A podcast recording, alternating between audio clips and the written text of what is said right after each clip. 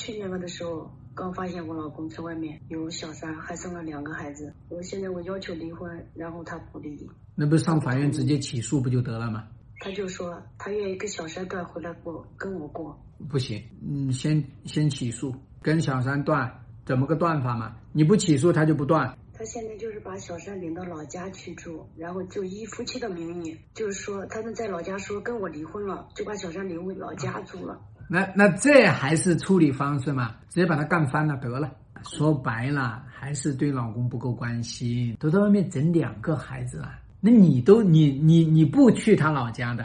就这2年嘛，我在老家我们也闹了一点矛盾嘛，就是我跟我老公本身我们俩没孩子。那咋办呢？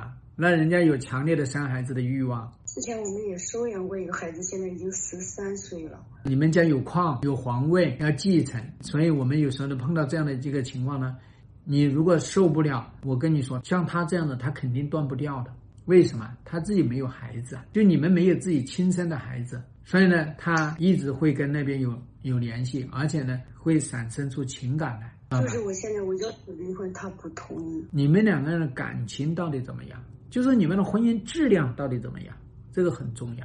发现以后他婚外情以后，他就把小三他们2个孩子都撇在老家，也是经常回来，就是在家里面住，很少上那边去。所以呢这个要立好规矩，把那边当作前妻来对待，就是分手一样的来处理。